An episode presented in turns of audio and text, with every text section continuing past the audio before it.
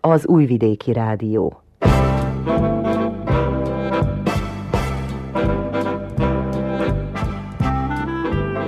Mozaik A hétfői mozaik hallgatóit Megyeri Henrietta szerkesztő üdvözli. Műsorunkban két óbecsei személy életútját mutatjuk be. Elsőként Szerda Jolánról hallhatnak, aki közel 30 éve var népviseletet a Petőpi Sándor magyar kultúrkör táncosainak.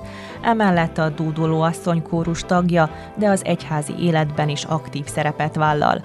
A műsor második felében a Szilágyi Edit okleveles jogásszal készült beszélgetést hallhatják, aki számos területen jeleskedik, de a médiában és a rendezvény szervezésben is jelentős a tevékenysége. Ennyi a kínálatunkból, tartsanak velünk!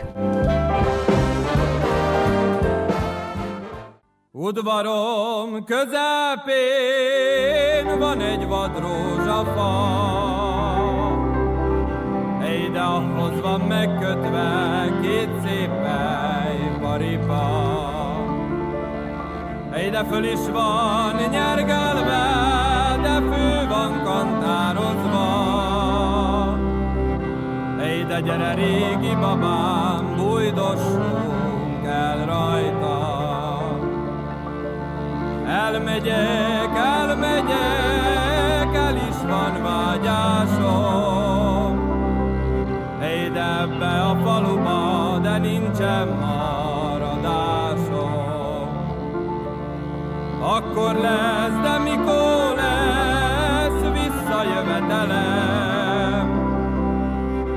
de mikor egy szembuza száz keresztet terem? Az pedig, de sosem lesz, hogy annyit teremjen de nekem se várjátok hazajövetelem.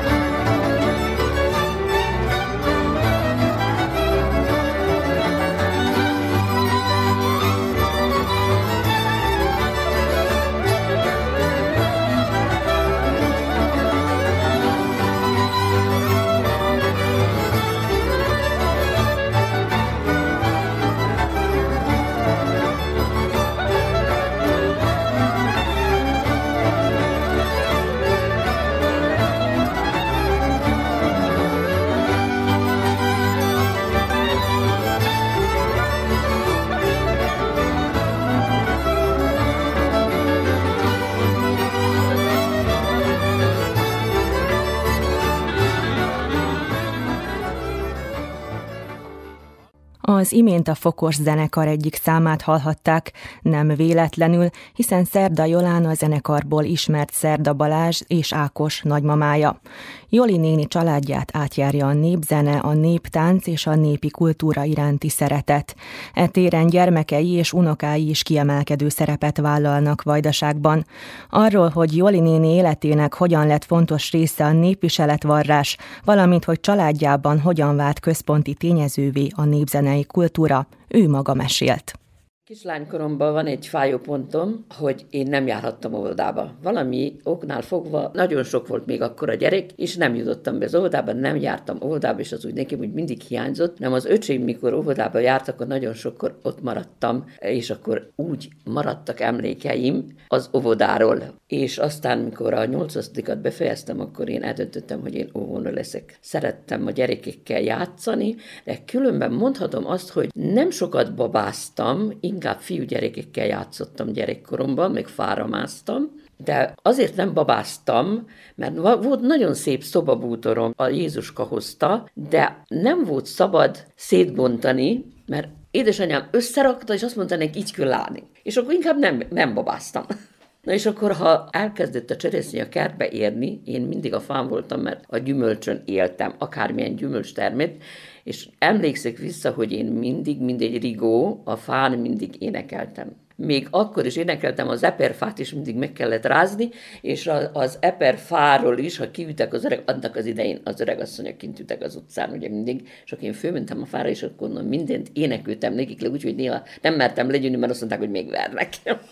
És akkor elmentem óvónőképzőbe, és hát ott ugye tanultam ilyen gyerekjátékokat, meg énekeket, és ott találkoztam két lányjal, akik erdélyi Hertelende falváról, meg székelykevérű jöttek, és ők nagyon ízes tájszójásra beszéltek, és nagyon szép népdalokat, énekeket. Nem is törtem én sose a fejemet azon a népdallon, énekeltünk. Nagyon divalt volt nálunk az én gyerekkoromban, amikor nagy disznótor vágások voltak, akkor utána vacsora, és akkor volt, hogy apám zenészeket is hívott, vagy, vagy egy zenészt. Nagyon szeretett apám mulatni. Kicsit szeretett inni, jobban, mint amit köllött volna, de, de nagyon nótás ember is volt. És az nálunk az úgy divat volt, hogy akkor egész mulatozást csaptunk. És akkor, hát aztán, mikor férhöz mentem, születtek a gyerekek, és a gyerekeket minden, bármit fürdetés, pelenkázás, minden, még az etetés közben is mindig volt valami versike, vagy kis gyerekének, vagy gyerekjáték, tehát nagyon-nagyon sokat, rengeteget énekeltem nekik.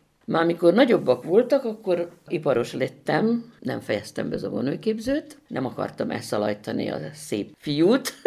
Úgy voltam vele, hogy ha, ha befejezem még, még megyek iskolába, akkor szétmaradunk. Tehát mindegy, inkább abba hagytam az iskolát, és férhöz mentem, és akkor ugye gyerekeket szültem, akkor megtanultam kötni egy kötödébe, aztán a végén iparos lettem, végén lett autónk, mert az, az is köllött ahhoz, és már gyerekek, ahogy nyúltak, ugye mindenfelé utaztunk Szegedre, erre-arra, vittem magammal mindenfelé. Alig beírultunk az autóba, már az volt az első, hogy na, melyik nótába kezdjük. Hát mindenféle énekeket énekeltünk, indulókat, amit ugye én az iskolába tanultam. Tehát kimondottan nem terelődtünk még mindig arra a népdal éneklésre rá. Édesanyám is szépen énekült, és akkor ő is kapcsolódott hozzánk, hogyha énekeltünk, ugye ő is velünk tartott. Na és akkor a piacra jártam, tehát el kellett adni az árumat, és a piacra jártam, és ott összejöttem, hát beszélgetni mindenkivel szerettem, és akkor egyszer rám kérdezett a kislaci, az anyukájának az áruját árulta, hogy ismerik-e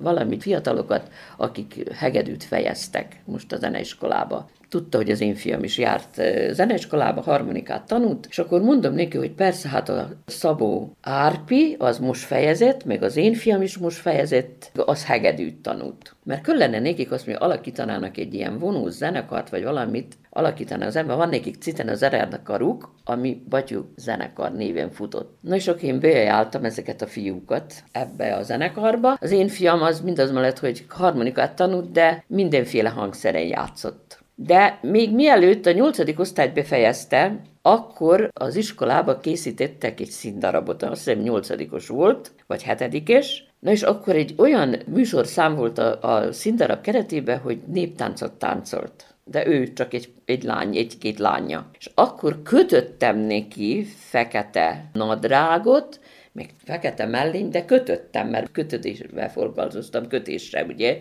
a gépeken kötöttünk, és azt a fekete nadrágot, meg azt a mellényt fehér zsinórra díszítettük ki. Én gondolom, hogy volt neki csizmája is, nem tudom, hogy szereztünk ki, de mindegy, ilyen, meg, meg hát bőújú fehéring. Akkor történt először, hogy ilyen, ilyen valami népi motivációba fogtunk.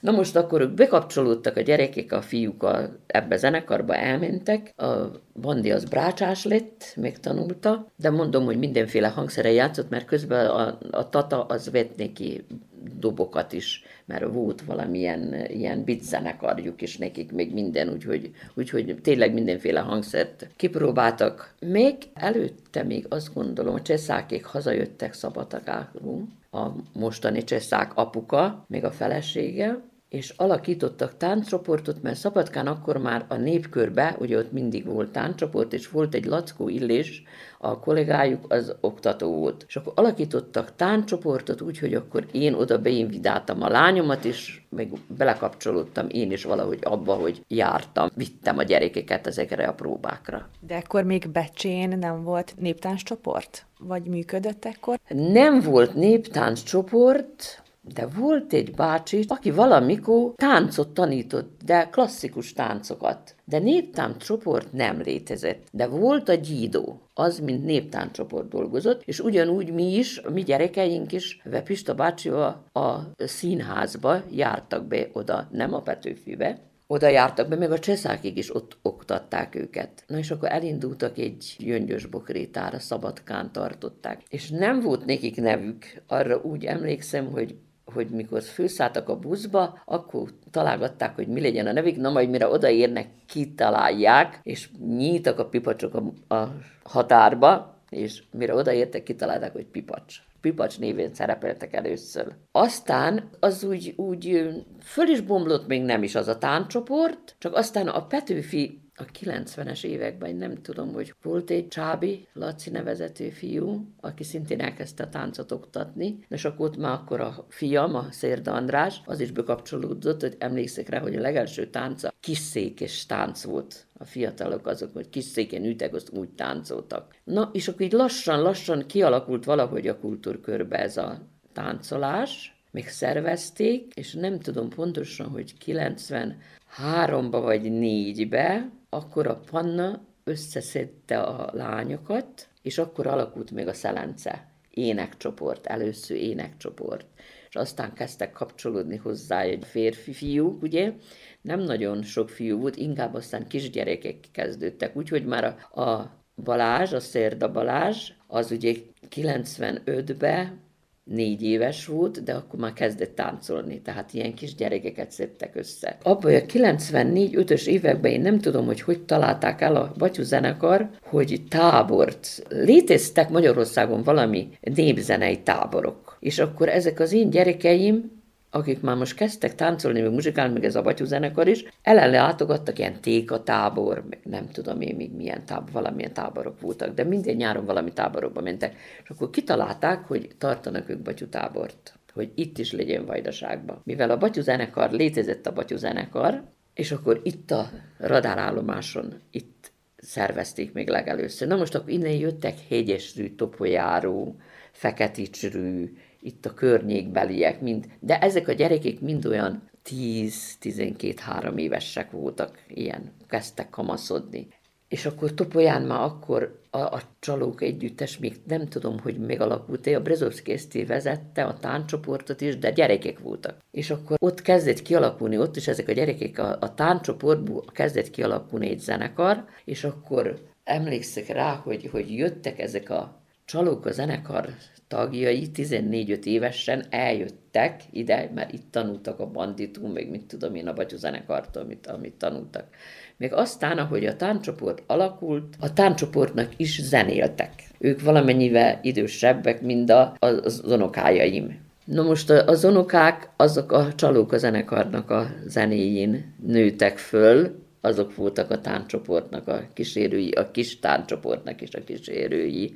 És akkor a Panna férjhez ment 98-ba, ő is úgy jött össze a férjével, a Kisimre Árpáddal, hogy akkor is volt ilyen tánc-oktatási tanfolyam, azok is akkor is úgy gondolom, hogy Pestről jöttek azok az oktatók, a népkörből ott volt egy nagyon szép tánccsoport a népkörbe, és akkor azok már, akik a népkörbe táncoltak, azok mentek így Vajdaságba több helyre oktatni. Megszervezték ezt a táncoktatási tanfolyamot, és akkor fölcsöperedtek a topolyai táncosok is, még akkor a Panna is tudom, hogy oda bekapcsolódott, arra a táncoktatásra járt. És a 90-es években akkor itt ugye megalakította a tánccsoportot, tehát jó van a koreográfiákhoz hívott külön embereket, akik bizonyos tájegységnek a táncait be tudták mutatni. Itt ismerkedett meg a férjével, és akkor 98-ban a férjhöz ment az Árpihoz. Így elkerült ő is Topolyára. És akkor itt a tánccsoportot, itt vezették még a Szelence tánccsoportot a férjével együtt, de nagyon sok gyerek jelentkezett, és akkor nem győzték már, hogy, hogy mindenkivel foglalkozzanak. Ugye az, az idő nem adta ki, hogy mindig át, mert Topolyán is foglalkoztak tánccsoportokkal, így akkor az apró csoportokat átadták a cseszákéknak, mert azok is fölnőttek akkorára, hogy, hogy oktathattak a tánccsoportbeliek, ugye, és akkor így átadták a, az apró csoportokat, és akkor maradt nekik csak a celence egy pár évig. De hát aztán, mikor szétszélettek ez a Szelence táncsoport is, befejezték a középiskolákat, egyetemekre erre-arra mentek, akkor úgy szétszélettek, és akkor hát most már csak a néhány lány maradt még, aki a Szelencébe énekel. Joli néni egész családja valamilyen úton, módon kapcsolódik, vagy a néptánchoz, vagy a népi énekléshez. Ugye itt említette a lányát, fiát, mind a ketten szorosan kötődnek az óbecsei néptánc kialakításához, és az unokái is jelenleg is ebben a folyamatban benne vannak, na de hogy Joli néni hogyan készíti a népviseletet, arról még nem ejtettünk szót, hogy mi volt az első népviselet, amit elkészített a, a néptánc csoport számára kimondottan, hogy, hogy én most népviseletet fogok varni, az úgy történt, hogy mikor megalakult a szelence, akkor is be kellett segíteni, hogy most anyu ilyen szoknyákat kéne varni, olyan szoknyákat, mindenhonnan kaptunk valami mintát, és akkor valahogy, hát meg kellett azt varni, de mindig az utolsó pillanatban jutott eszükbe, mikor már menni kellett a gyöngyös bokrétára, és akkor persze neki kellett nekem is állni, hogy varjak. Még kerestünk varónőt, a, hogy besegítsen, mert nem egyszerűen annyi volt egyszerre, hogy nem tudom, és akkor így kényszerből, tehát soha az életemben varni vartam, mert tudtam varni, mert nálunk mindig volt a házba varógép, édesanyámnak is, de nem foglalkoztam annyira varással, mivel más szakmát választottam, tehát ezt a kötödét fejeztem be, de még eljegyzem, hogy fiatalasszony koromban mentem varó, szabóvaró tanfolyamra, csak nem folytattam.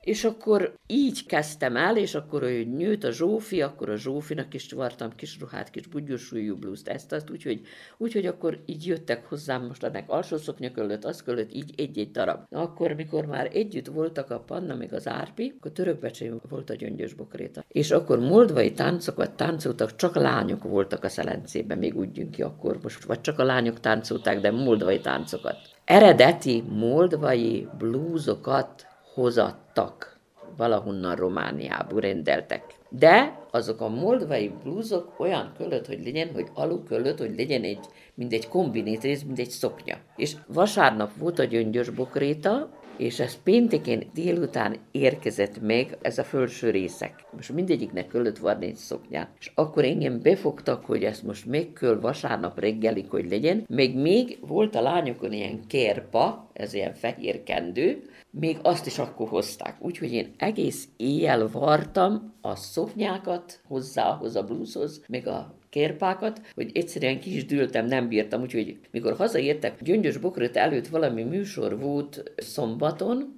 vagy akkor volt a Durindóm, valami volt. Mindegy, de oda voltak mindannyian a gyerekek. A Panna is, az Árpi is, meg volt egy köztük egy erdélyi lány, az Ibike, aki most gyöngyfűző lett aztán itten végén, ide eljött férhöz, és akkor úgy találták a varrógépet, hogy ott hagytam, hogy nem bírtam tovább varni, nekiütek, és ők befejezték azt, amit én nem bírtam, mert egyszerűen kidőttem. Na mindegy, nagyon szépek voltak a lányok, minden újságírónak a szemefénye volt, szóval mindenféleképp filmezték, és őket sikerült ezt megcsinálni.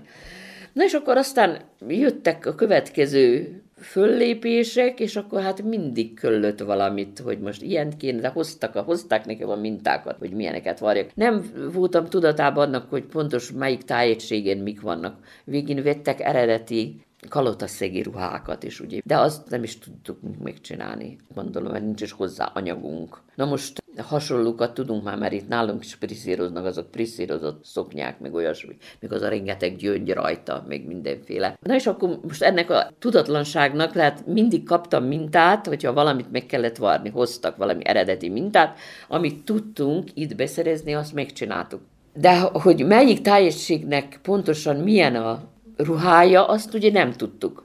És akkor így kerültem én abba bele, hogy hallottuk, hogy Zentán nyillik egy varró tanfolyam, népviselet, hogy jönnek Budapestről, és akkor ajánlotta nekem a Cseszák Balázs, mert már most sokat vartam különben a gyerekeknek, hogy nem menne el Joli néni maga is egy kicsit. Hát mondom, méne. És akkor így keveredtem abba bele, hogy én elmentem 72 éves fejje hogy megtanuljam, hogy melyik tájegységnek milyen a népviselete, még milyenek a szokásai. Kicsit megijedtem akkor, mikor arról volt szó, hogy vizsgázni is kell, úgyhogy majdnem visszaléptem, de azért rábeszítek, hogy maradjak, nem lesz az olyan borzasztó. Hát akkor egy kis segítséggel, ugye kellett választani tájegységet, hogy melyik tájegységnek a ruháját varjuk meg, még azt készítsük el a vizsgára, és akkor, mikor, mivel a lányomék, ők Budapesten vizsgáztak, letették ezt a tájegységeknek a táncairól, ugye, ott voltak a főiskolán kiképzésen, és akkor Doroszlóitból készítették el a vizsgamunkát, és akkor hát így akkor adnak, én a ruha készítette, nem a táncokat, hanem én a Doroszlói ruha készítését választottam vizsgaanyagnak, és akkor így kerültem bele abba, hogy most már diplomás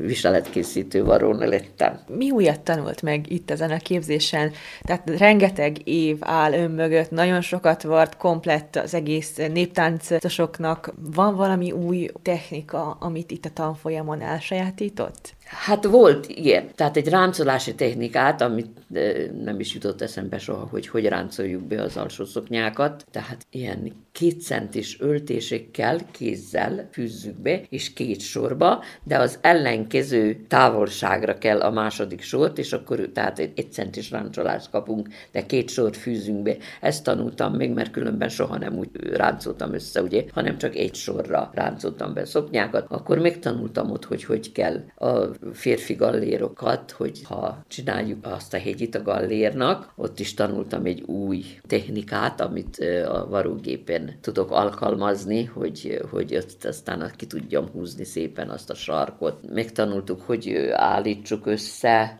meg hogy a fölhajtást is, hogy indítsuk meg, hogy előbb a vasallóval, tehát na, rengeteget segítünk a vasalással a varáson, amit különben ugye nem úgy alkalmaztam. Hát voltak ilyen dolgok, amiket elsajátítottam. Fél éves volt, úgy ősszel kezdtük, szeptemberbe, és márciusban vizsgáztunk. Havonta egyszer volt, két-három napos mert általában pénteken mentünk, és akkor szombaton is volt, vasárnap ritkán. Most erre a kőketáncra és a gyöngyös bokrétára, mert mindig akkor van biztosan várnivaló, a becsei táncsoportnak, a 7. és 8. osztályosoknak, nem tudom, hogy milyen neve a táncsoportnak, azoknak kiegészítőket, mellényeket, és a lányoknak még kötényeket egyforma. Somogyi? alig, hanem hogy somogyi, ilyen arany és ezüst díszítésű voltak a mellények, meg a kötények is. Azokat készítettem. Ezek olyan mellények, hogy mindjárt bélést is egybevartuk a béléssel össze. A zentai óvodásoknak, azoknak kis ruhákat vartam, meg a, nagyobb csoportnak, a zentai nagyobb csoportnak még kötényeket kantáros kötényeket kellett varni, erre kértek fel. Most a gyöngyös bukrétára, még a nagy csoportnak, annak alsó szoknyákat vartam, még most lesz egy két-három szoknya, még felső szoknya, ezek bácskai viseletek, tiszamenti viseletek lesznek. Azzal lépnek fel a gyöngyös bogrétán a becsei táncosok. A becsén a férfi kórusnak a vezetője a fiam, a Szérta András, és azok, mikor megalakultak, akkor már éppen a tanfolyamra jártam, és akkor nekik még vartam a férfingeket. A kicsiknek, gyerekeknek, azoknak vartam pitykés mellényt, a férfiaknak nem vartam a pitykés mellényt, azt nem mertem elvállalni. Gyerekeknek pitykés mellényt, mert most az idén tényleg a törökbecsei kis óvodás fiúknak vartam pitykés mellényeket, ilyen kis nyakkendőket, fekete kis nyakkendőket, ilyen kis aranyszélű zsinór van a nyakkendőknek, végig még picskés mellényeket vartam. A gyerekeknek még varom, de fölnőtteknek azt nem merem, az nagy munka. Még nem tudom, nem tudok nadrágokat varni, azt nem vállalom, de bőgatyákat, még ilyesmit, az igen, alsószoknyákat, a fiúknak az ingeket, az mindig akad így külön is valaki, akinek személyesen kell.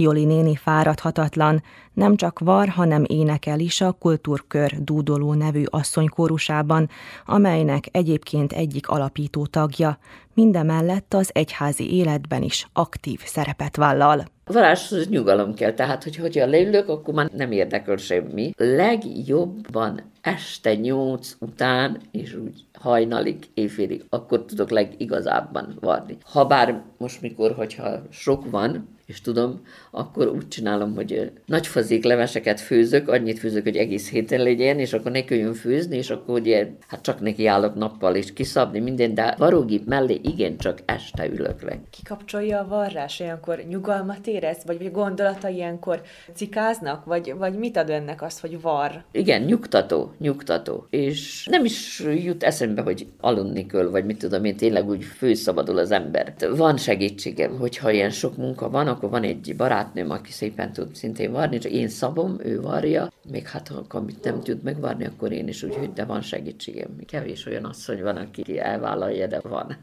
És Joli néni nem csak var, hanem énekel is. Igen. Hát ugye, mikor Becsén voltad a Gyöngyös Bokrita, meg a Durindó, akkor a mi gyerekeink már táncoltak. Az unokák, nem is a gyerekek, hanem az unokák táncoltak főleg már, és akkor valamelyik asszonynak azt hiszem, hogy a Farkas Zsuzsának jutott eszébe, hogy miért nem alakulunk még nálunk is egy nincs ének, csak asszonykórusunk, vagy ilyes valami. Na és akkor kaptunk az alkalman, és akkor mindenkit megmozgattunk, a Panna vállalta, hogy vezet bennünket, és így alapítottuk meg az énekcsoportot, amiben én is belekapcsolódtam, és azóta is hát 15 éve már, hogy énekelünk. Ez a Dúdoló asszonykórus. 14 öten vagyunk. Meg is hívnak bennünket más csoportok. Még minden két évben tartottunk ilyet, hogy lefelé folyik a Tisza címen, egy ilyen rendezvényt, ez ilyen népdallest, és akkor mindig hívunk más népdallat éneklő csoportokat, temeriniek, mórahalmiak, Bánátról, Muzsjáról hívtunk, akkor Oromhegyesről, azok is visszahívnak bennünket, Topolyáról, Bács Kossuthfalváról, Gunarasról. Panna ugye a, a Topolyai Kodály Zoltán Művelődési Egyesületnek az elnöke, de ő több énekcsoportot vezet, moravicaiakat, a topolyaiakat, a gunarasiakat, minket, ott is vannak fiatalok, tehát a lányos csoportot is, még akkor az asszonyokat is, még ugyanígy becsén a fiatalokat, tehát a Szelencét is, lánycsoport, ugye szintén, és akkor ezeket is mindig úgy rendezzük, hogy ezekből is valamelyiket, mikor megtartsuk ezt a népzenei találkozót, akkor meghívjuk. Ugyanúgy a Botra férfi kórus, azokat is mindig hívják, más énekcsoportok, és akkor jönnek a csókaiakat, temerinieket, úgyhogy így összedolgozunk, és akkor összejön egy 8-10 énekcsoport, és akkor táncolunk egy szép népdalestet. Visszatérve a varrásra, van-e valami ilyen technika vagy népviselet, amit még meg szeretne tanulni? A kalocsai hímzést, amit a régi varrógéppel készítenek. Na ezt nem volt alkalmam még sehol se, hogy kézzel foghatóan, de ezt még szerettem volna megtanulni, de már lehet, hogy nem sikerül. Hímézni is szeretek, csak nem volt rá időm, de most a Covid alatt akkor előszedtem a régen elkezdett kézmunkám, még volt olyan kézmunka, amit a menyem elkezdett egy nagy terítőt venni, még össze a bandival. Félig ki volt varva, na és akkor előszedtem és befejeztem egy jó néhány kézmunkát. Nagyon szeretek hímezni, csak nem adta ki az időm. Most még már oda jutok, hogy majd az ujjaim nem bírják mit tart mester munkájának? Vagy van-e olyan öltözet, vagy akár ruhadarab, amire igazán büszke?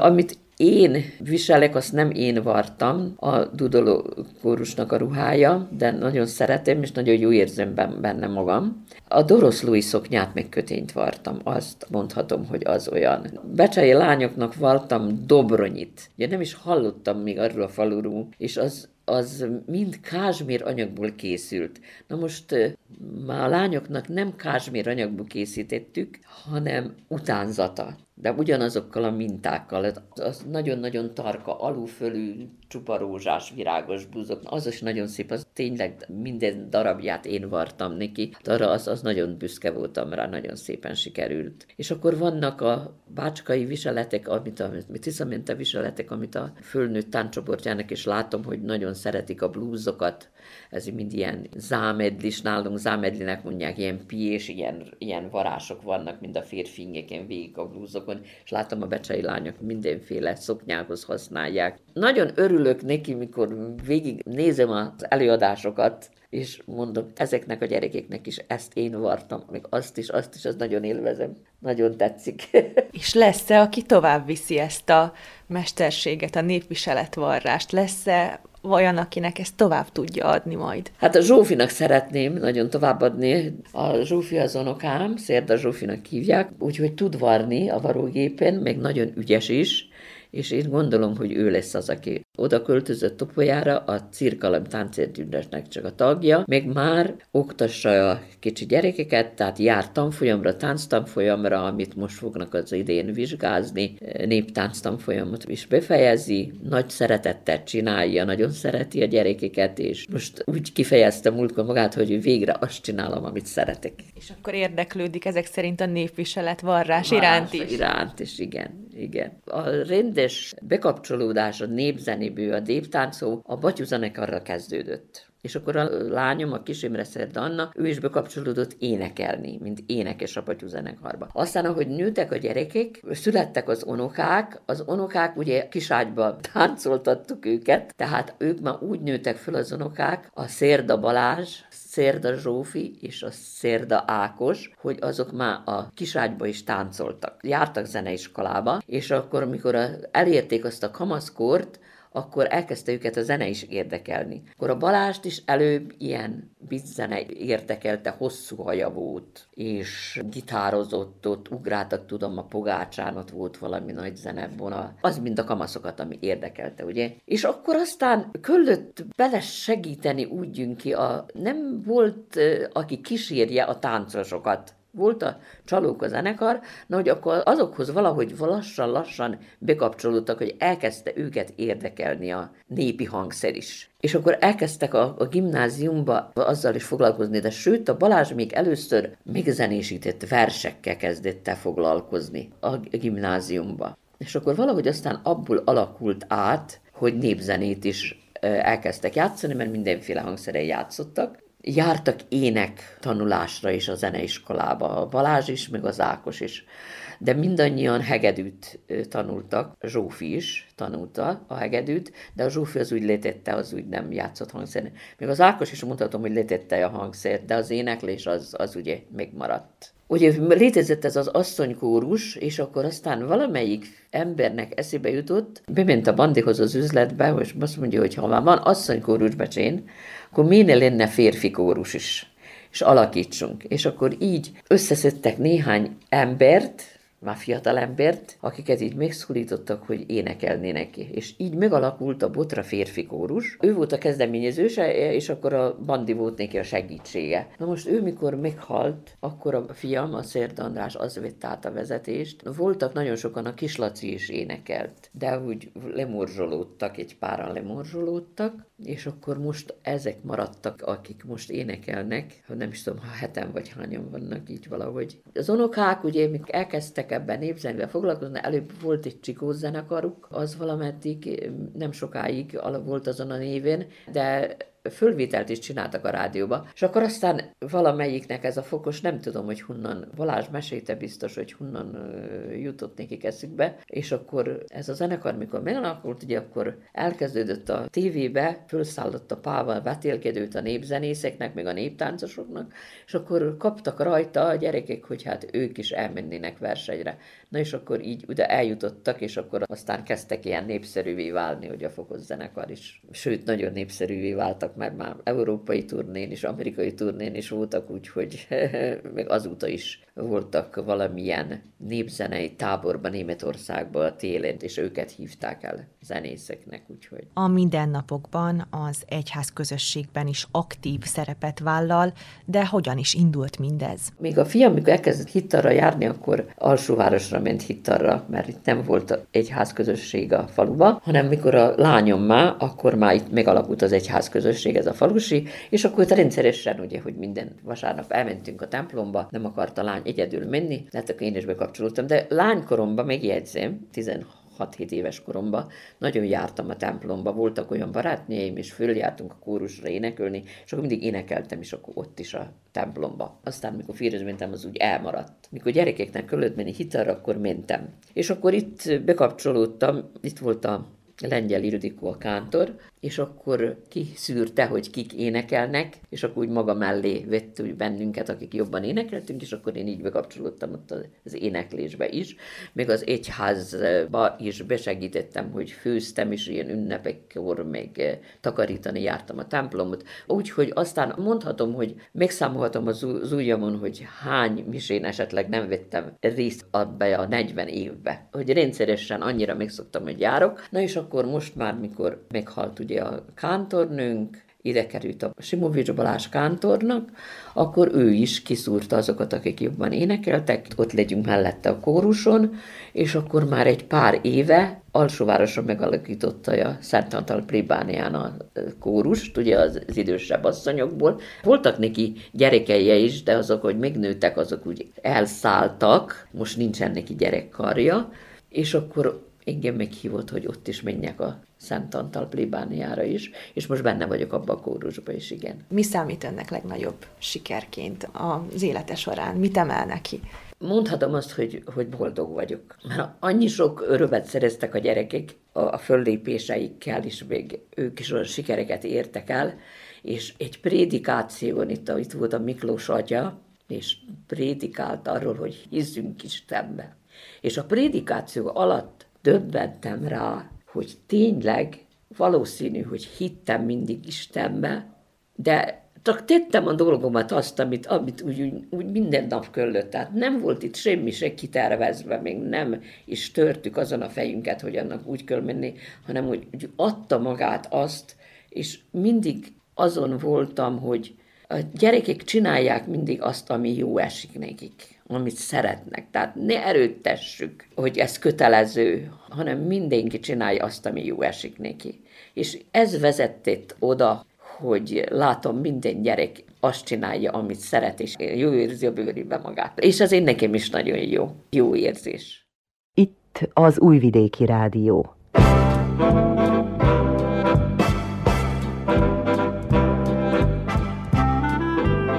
Mozaik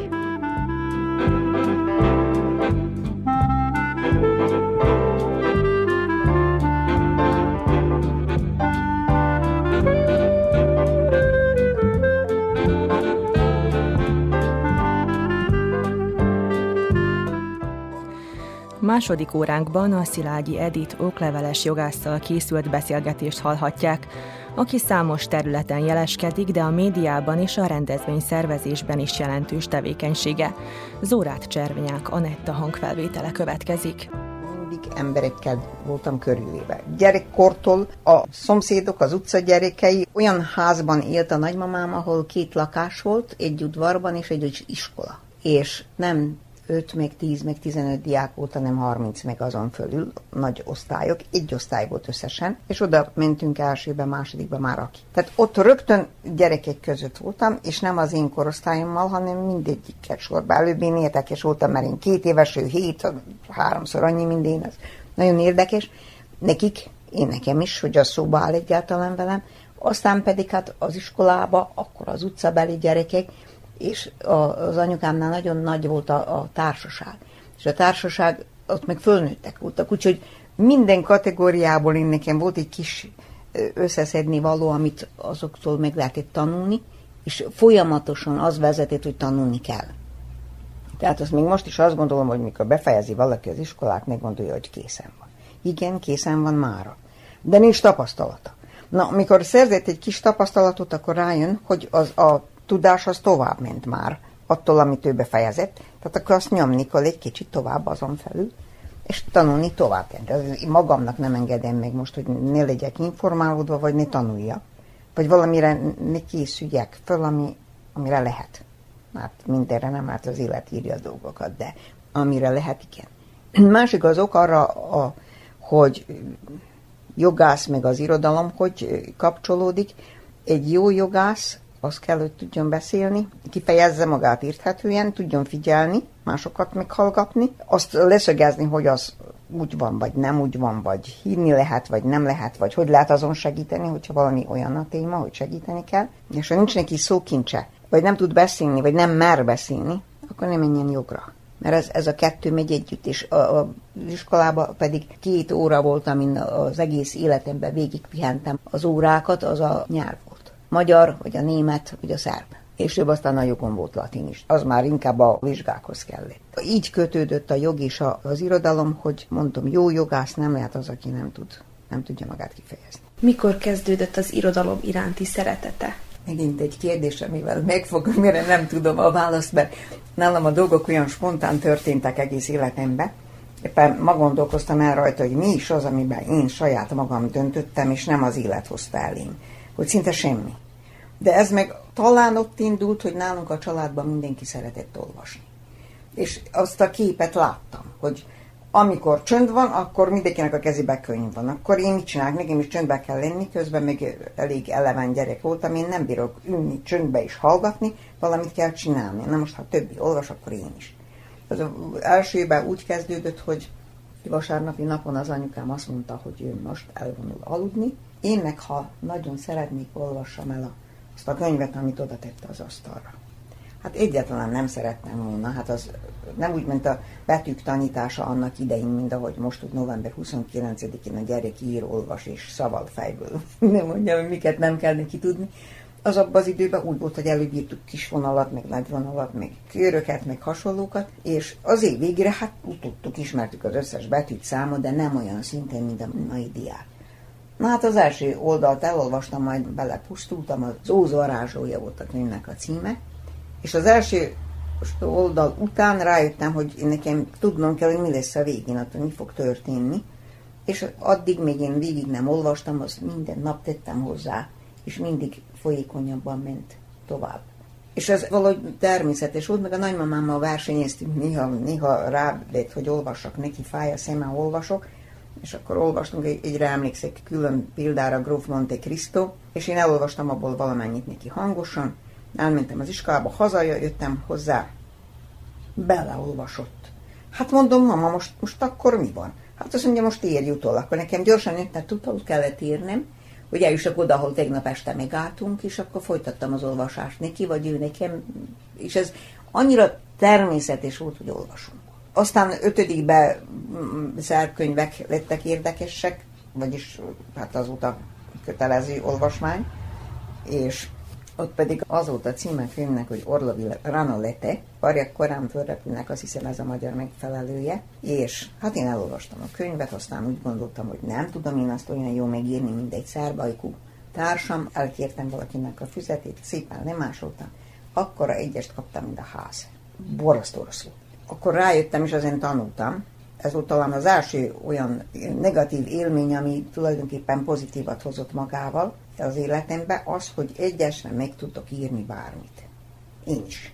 Hát, meg másoljak valakitől. Hát, hát a kettes lesz.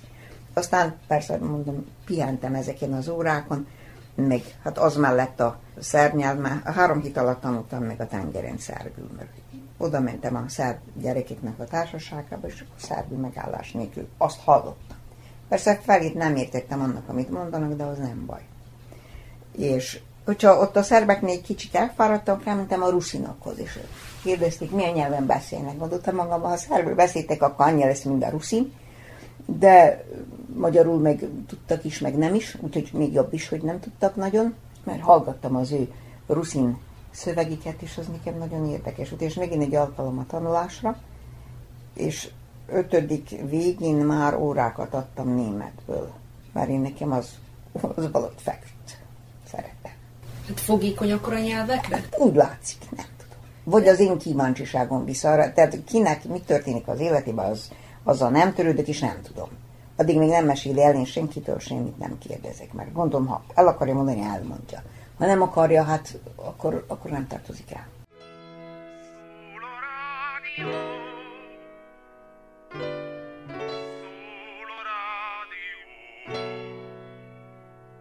Még broadcastingnak hívták, és nagyon sok pénzbe került Mikor az első speaker izgatottan a mikrofonhoz ült Érces hangja felszárnyalt és messzire repült És egy hallgatóban megszólal A próba sikerült És a gyáli úton áll egy csukott bútorszállító és ott volt 23-ban az első stúdió.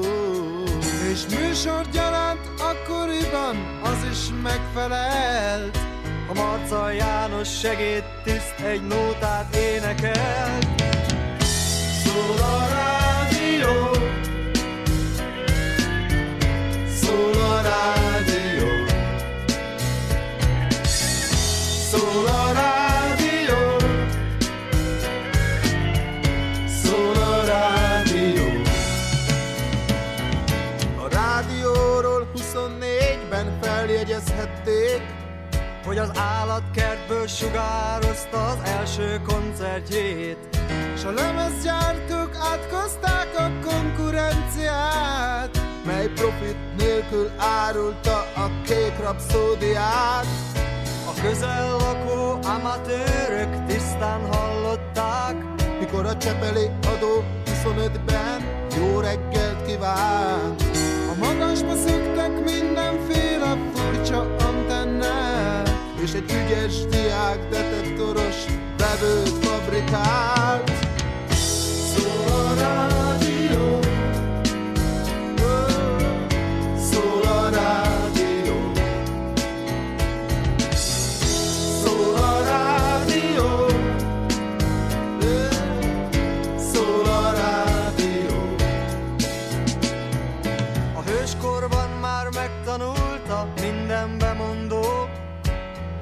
Rögtönözni, a leírt szöveg felolvasandó. Más koppázát és filodás lilit kevesen ismerték, Azt tudtam minden hallgató, hogy a hangjuk milyen szép, és a gyermekek a dobozban a bácsit keresték. és a nagymamák a politúrját szépre vixelték. A postások a vevőktől fizetni kellett egyformán a jó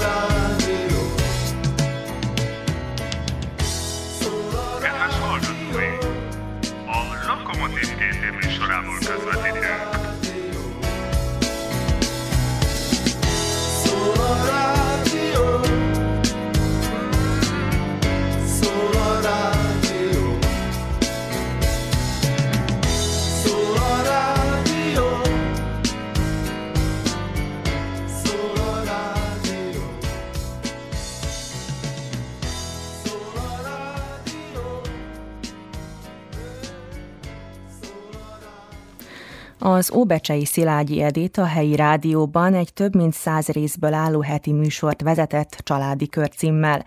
A helyi tévében pedig Kincses Láda címmel 50-szer jelentek meg az általa bemutatott óbecseiek. A rádiózás az egy külön, külön öröm volt, mert a magyar újságírója volt a Lajber György, és többek között a Becsei Rádiónál is dolgozott. Jönnék-e, készítenénk valamilyen műsort, ami minden, azt hiszem, csütörtökön megjelenik, és abban a műsorban ilyen napi események, amik velünk történnek, azzal kapcsolatban kellett valamit írnom, és azt én felolvastam, amit megírtam. Az első két-háromat azt Magnóra vette, többit hagyta, hogy mindjárt élőbe elmehet, mert nem kellett javítani azon, ami ment a szövegben, nem csavartam fel a nyelven, és hát az egy nagyon-nagyon érdekes élet volt nekem, mert Lajber az ugye, tapasztalt volt, és vele dolgoztak kislányok, akik ilyen gimnazisták voltak, vagy valami, és én borzasztó szeretem a fiatalokat, szeretem az üdességüket, a lendületüket, és velük dolgoztam együtt. És azok a kislányok annyira lehetett úgy beszélni, mint hogyha egykorúak lennénk, vagy egy sinen lennénk, vagy nem tudom, nem barátok lettünk, és nyugodtan szólhattak, mondhattak nekem, amit akarnak, mert mindenkit meghallgatok, aztán megfogadom, amit mond, az más kérdés. Ez a nyitottság valójában. Lehet. Szerintem ez volt a titka. Nem tudom. És hát elment egy száz ilyen téma. Az első témák azok úgy mentek fele talán, hogy lement a műsor a rádióban, és elköszöntem viszontlátásra. Ha találkozunk, vagy halljuk egymást jövő csütörtökön. Aztán gondoltam, hogy ezt lehet egy kicsit fokozni, megcsináltuk élőbe. Úgy, hogy nem fejeztem be a témát, hanem önkedves hallgató ebben a helyzetben mit csinálna. És akkor jöttek a telefonhívások. Nagyon érdekesek voltak az ilyen fajta beszólások, élveztem. Némelyik fölháborodott, hogy hogy történhetett, de tulajdonképpen a téma úgy született, hogy ügyfelekkel dolgoztam, és nem tudom, hogy miért nekem mindenki, vagy majdnem mindenki gyónt. Mindent elmesélt, aminek nem volt teljesen köze ahhoz, ami miatt jött. És ott láttam meg az életképeket, élethelyzeteket. És akkor egy olyan négy-öt-hat élethelyzetből megírtam a hetediket. Tehát nem valós esetek, és volt olyan, hogy valaki fölhívott és megkérdezte, hogy hogy írhattam én meg az ő életét. És ez nagyon érdekes volt, mert nem az élete volt, hanem épp egy kollégám, egy munkatársam. Azért nekem egy biztosíték volt arra, hogy én jó úton járok, hogy tényleg, ami ma megtörténik veled, megtörténhet velem is. Ez egy olyan téma volt, hogy a, ez a kollégám valamikor kisdiák korában becsei szállásokon élt, és onnan jött be, és az egy nehéz időszak volt az ő életében, és azt ő nekem elmesélt, és egy az egybe írtam le. És ugyanaz volt a sorsa annak, aki utána rajtam számon kérte, miért írtam róla. Ez a kollega ugye férfi volt, és szerb, ha számít, az, aki megkérdezett, az nő volt és magyar, tehát semmi közük egymáshoz nem is ismerhették egymást. És ugyanaz volt a sorsuk. Úgyhogy azt gondolom, hogy az élet tulajdonképpen mindjárt egyforma, csak a pakolás, csomagolás más. Televízióban is volt ilyen, nem tudtam belenyugodni abba, hogy annyi érdemes becsei, vagy értékes becsei, óbecsei ember él, és nem tudunk róla, nem akarunk tudni, mert egy kicsit lehet, hogy irigykedünk, ha szabad ezt mondani, nem tudom. Vagy azért, mert mindig érdekesebb a, mi történik Zentán, vagy Kikindán, vagy Zágrebba, vagy Ugyanában, vagy nem tudom én, Púlán, mint az, ami a szomszédban és annyi értékes ember van. És én ezt beraktam az egészet egy kincses ládába, ez egy ilyen műsor volt, ahol ezeket az embereket kihoztam a szürkeségből. És akkor kitűnt, hogy az a Pista bácsi, aki a szomszéd, és akivel naponta köszöntjük egymást, jó napot, jó napot, és most nem csak magamra gondolok, hanem bárkire, és nem tudjuk, hogy az mondjuk egy fantasztikus fafaragó nem tudjuk, hogy verseket ír, nem tudjuk, hogy fest, nem tudjuk, hogy fogorvos, nem tudjuk, hogy virágkötészettel foglalkozik, és abban nagyon sikeres, és abban nagyon jó tanácsokat tud adni. Na ehhez, hogy én őket ki tudjam kérdezni, és el Kovács mestert megkérdeztem, mit tudok én a Kovács mesterségről semmit. Ahhoz én nekem el kellett olvasni azt, hogy az mi egyáltalán milyen szerszámok vannak, azoknak van neve. Ugye én azt tudom a szememmel, hogy az hogy néz ki, amivel ő ott dolgozik, de hogy mi a meghatározója annak a szerszámnak, amit használ, vagy egyáltalán hogy nyírja, mondjam úgy a körmitálónak, ugye? Az, az nem éppen olyan egyszerű, mint ahogy kinéz, addig még az ember nem merül bele. És ezt azt arról írtam, vagy nem tudom én, harangkészítő mester. Mit tudunk a harangról? Azt, hogy harangoz. De hogy az, az micsoda munka van abban, még abból harangrész, meg hangolják, meg nem tudom én mit csinálnak vele. Vagy papot megkérdeztem, például egy misének a folyamatáról. Hát az, aki jár templomba, azt tudja, gondolja. De mondjuk nem biztos, hogy tudja, hogy a papnak nem sál van a nyakába, hanem stóla. Mondjuk már ezeket a kifejezéseket is érdekes volt megnevezni, és a, nem én neveztem meg, hanem a pap, tehát nem lehetett tévedés. És az egész misének a menetét az atyától, a plébánostól kikérdezte. Csak aztán sokan jöttek a visszajelzések, hú, de jó volt ez, mert most lett kerek a kép, ha bár azok, akik jelentkeztek, azok hitára jártak, tudtak annyit, amennyit én mielőtt elkezdtem volna olvasni, vagy kérdezni. Úgyhogy ebbe kapott az, akit kifényeztem, mert az a célom, hogy fényezzem azt a becseit. Kaptam én, mert előtte tanultam, meg tőle tanultam tovább. Állatorvost kérdeztem, úgy szintén ilyen életvitellel foglalkozó szemét, úgy szintén orvost, egyetemi tanárt, könyvekkel kapcsolatban, a könyvek értéke, könyvek megszületése, betűírás, vagy a gombfoci mondjuk. Sokan azt se tudják, hogy olyan van, hogy gombfoci, és van, és versenyeznek. És olyan, hogy bélyeg. Mindenki tudja, hogy mi a bélyeg.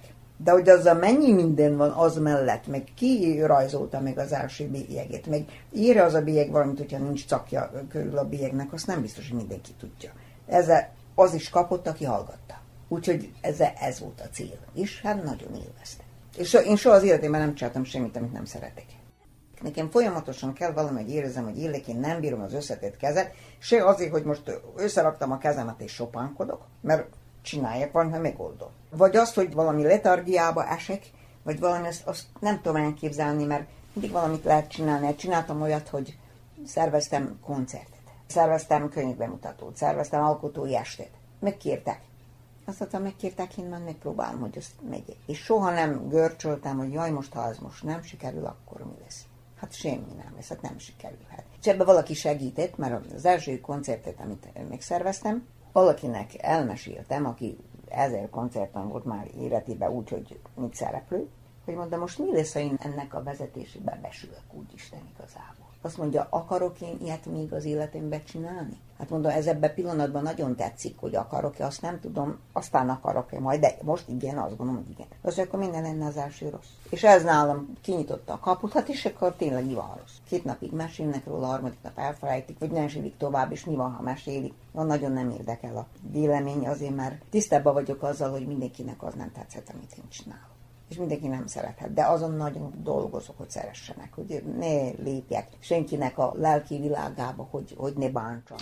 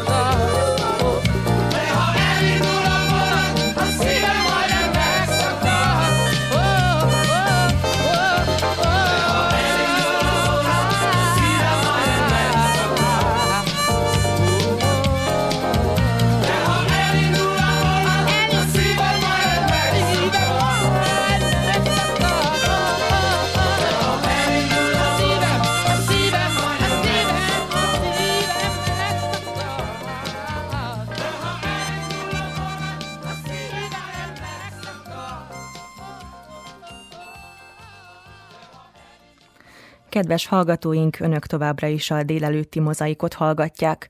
Folytatjuk a beszélgetést Szilágyi Edittel, aki a rendezvényszervezésben is jeleskedik, többek között előadásokat, koncerteket, könyvbemutatókat vagy alkotói esteket is rendez.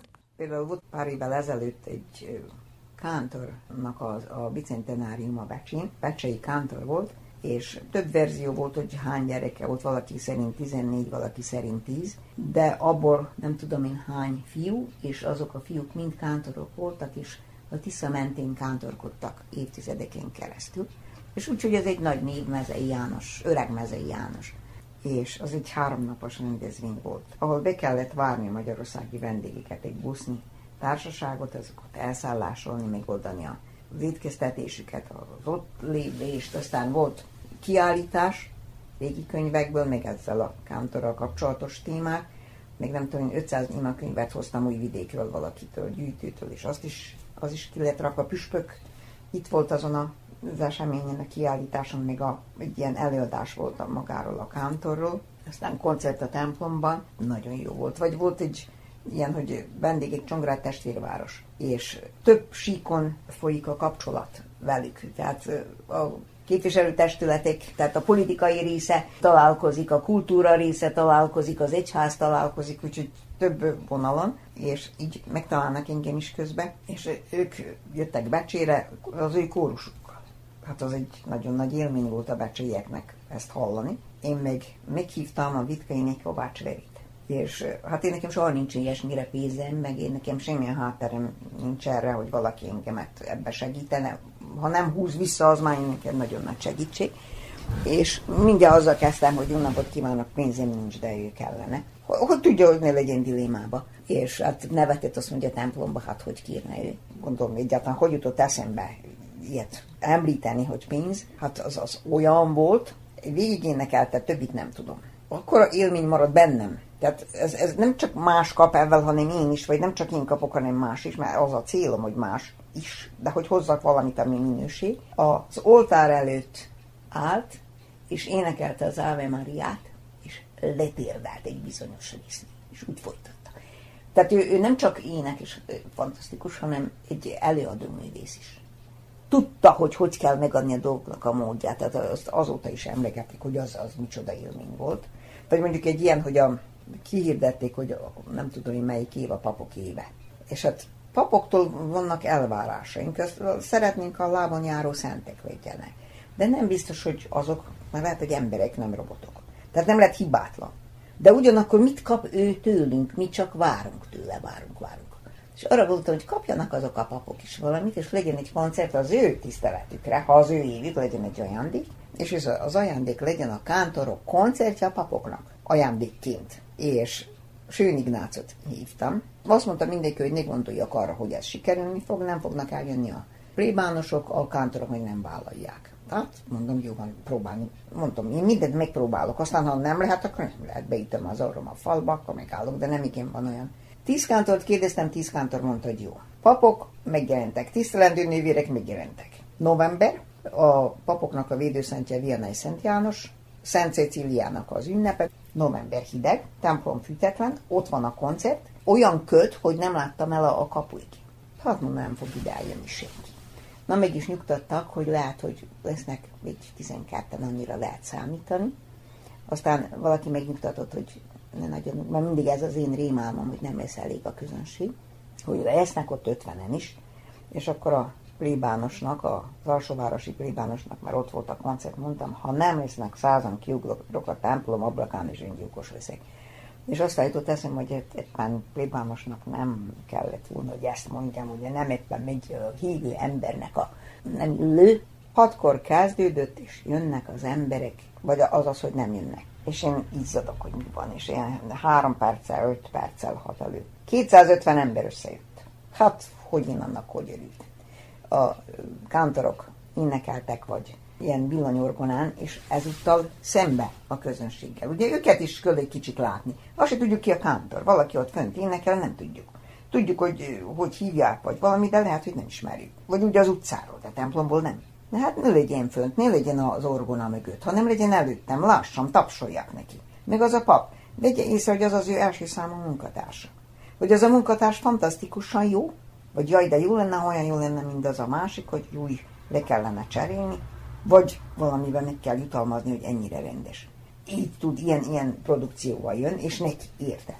És akkor Sön Ignácnak megmondtam, hogy tűnjön úgy el a közönség között, hogy senki ne kapcsoljon, hogy ő ott van. Vette a lapot. Na, annak is megmondtam, hogy jó napot nincs, én neki még dinárom se de kellene. Hogy Hegedű jön, azt mondja, nem kérdeztem, hogy mennyibe kerül. Azt mondja, és templomban nem kérünk pénzt. Hát én ezt nem tudom, de én mondtam, hogy ne legyen diléma, hogy aztán mondja nekem, hogy miből fizetem ki, volt ezeknek a művészeknek tényleg egy komoly gázsi, ami megillette őket egyébként. És hogy lement az egész, azt gondolták, hogy vége. Közben én meséltem a Vianney Szent Jánosról, aki az ő védőszent. Ja, hát annak volt még a napja, gondolkoztam az előbb, hogy mi volt még. A Szent Cecília is, meg hát a Vianney Szent János a papok védőszentje.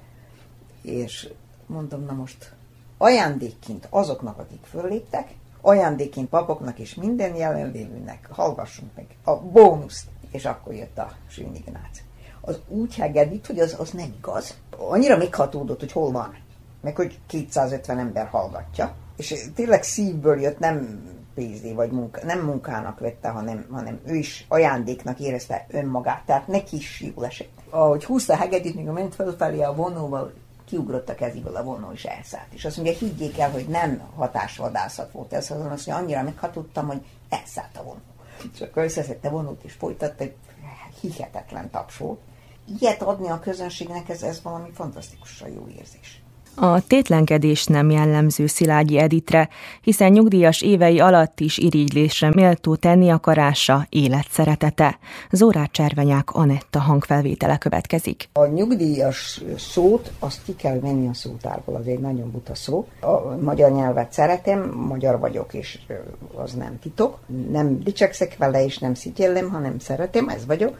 És egy ilyen szót betenni a szótárba, megnyugodott békeporaira, a horvát azt mondja, umirovjenik, még rosszabb, tisztára, az tényleg teljesen megnyugodó. Szerbül kell ezt mondani, hogy penzia, az nem jelent semmit. Csak egy szó. Nincs alatt a fogalom. Én azt gondolom, mivel a nyugdíjas alapban dolgoztam, hogy az emberek teljes tévesen fogják fel a nyugdíjat. Hogyha én elmentem egy napon nyugdíjba, akkor engem többet semmi, senki nem érdekel, nem csinálok semmit, majd megcsinálom holnap, vagy holnap után, vagy akkor se, mert minek? Én meg azt gondolom, egyszer az életemben teljesen azt csinálok, amit akarok. Teljesen. Annak köszönök, akinek akarok. Ava vagyok kedves, akivel akarok.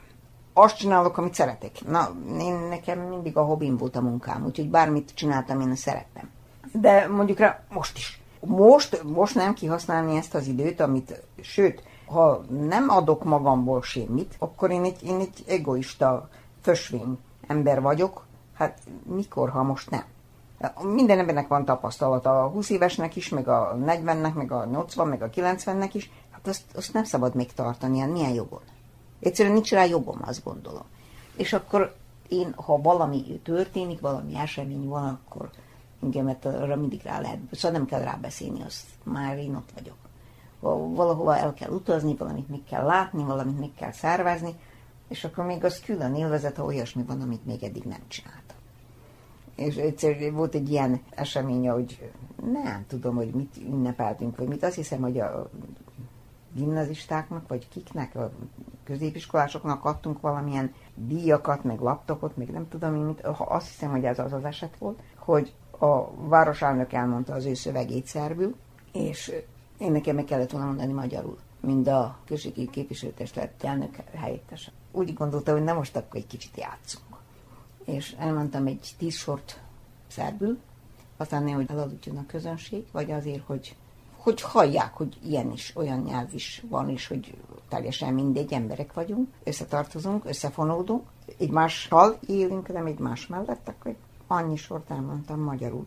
Többé-kevésbé azt, amit mondtam szerbül, azt magyarul. Akkor azt a magyar többé-kevésbé azt szerbül, aztán a szerbet magyar, és így egyiket a másik után, és senki nem aludt el és azt is meg lehet csinálni.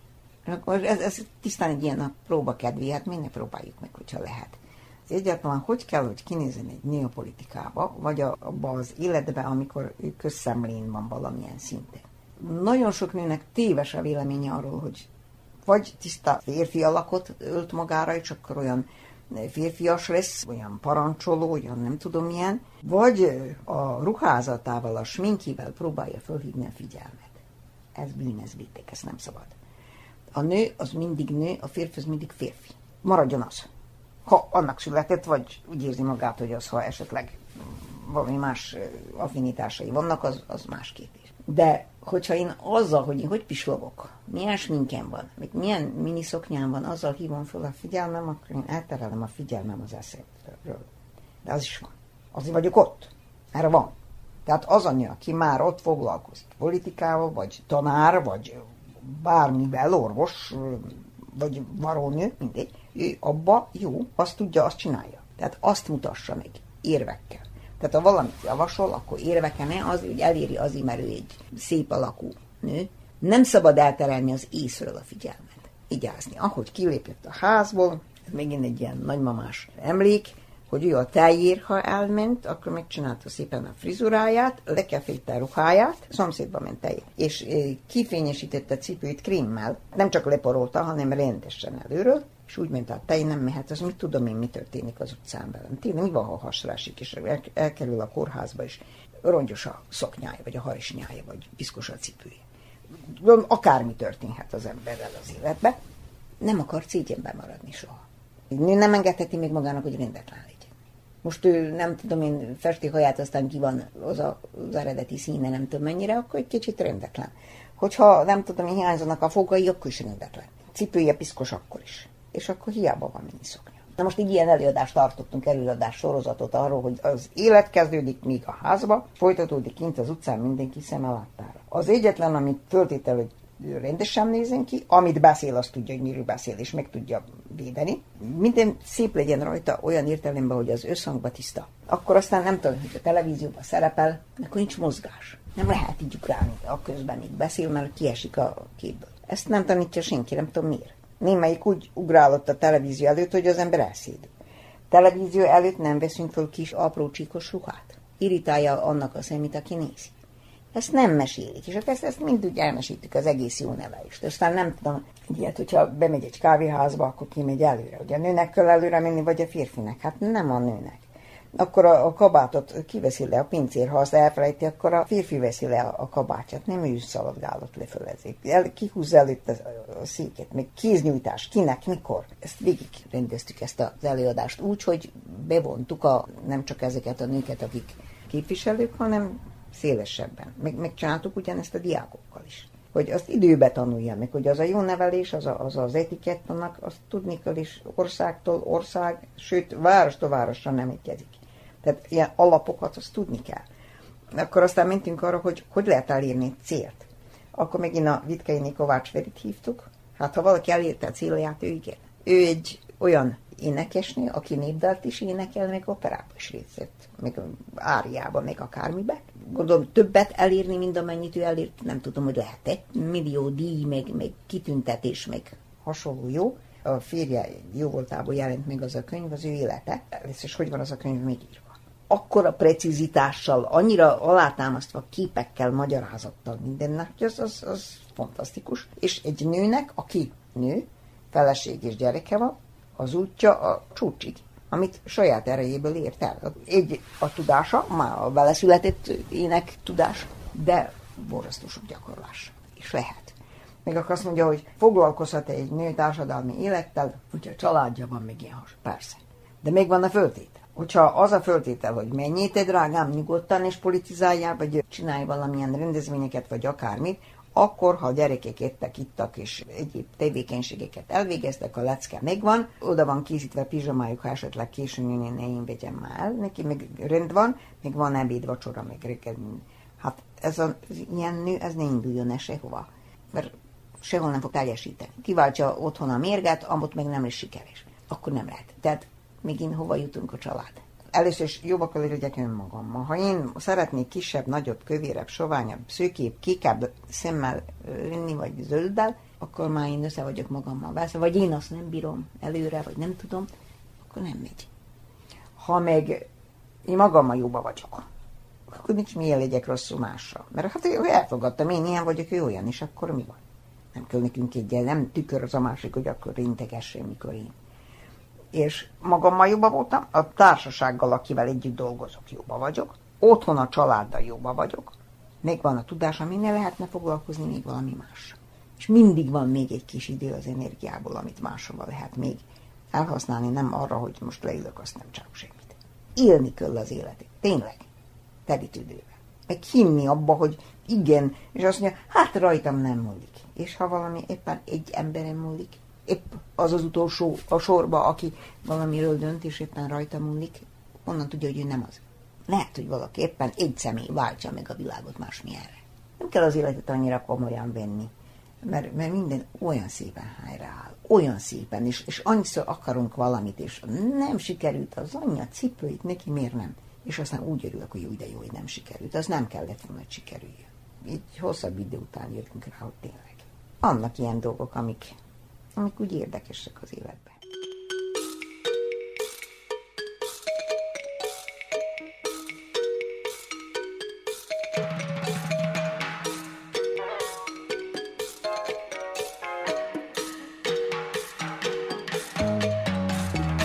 Az Újvidéki Rádió hétfő délelőtti mozaik műsorát hallgatták, melynek elkészítésében közreműködött Zórát Cservenyák Anetta.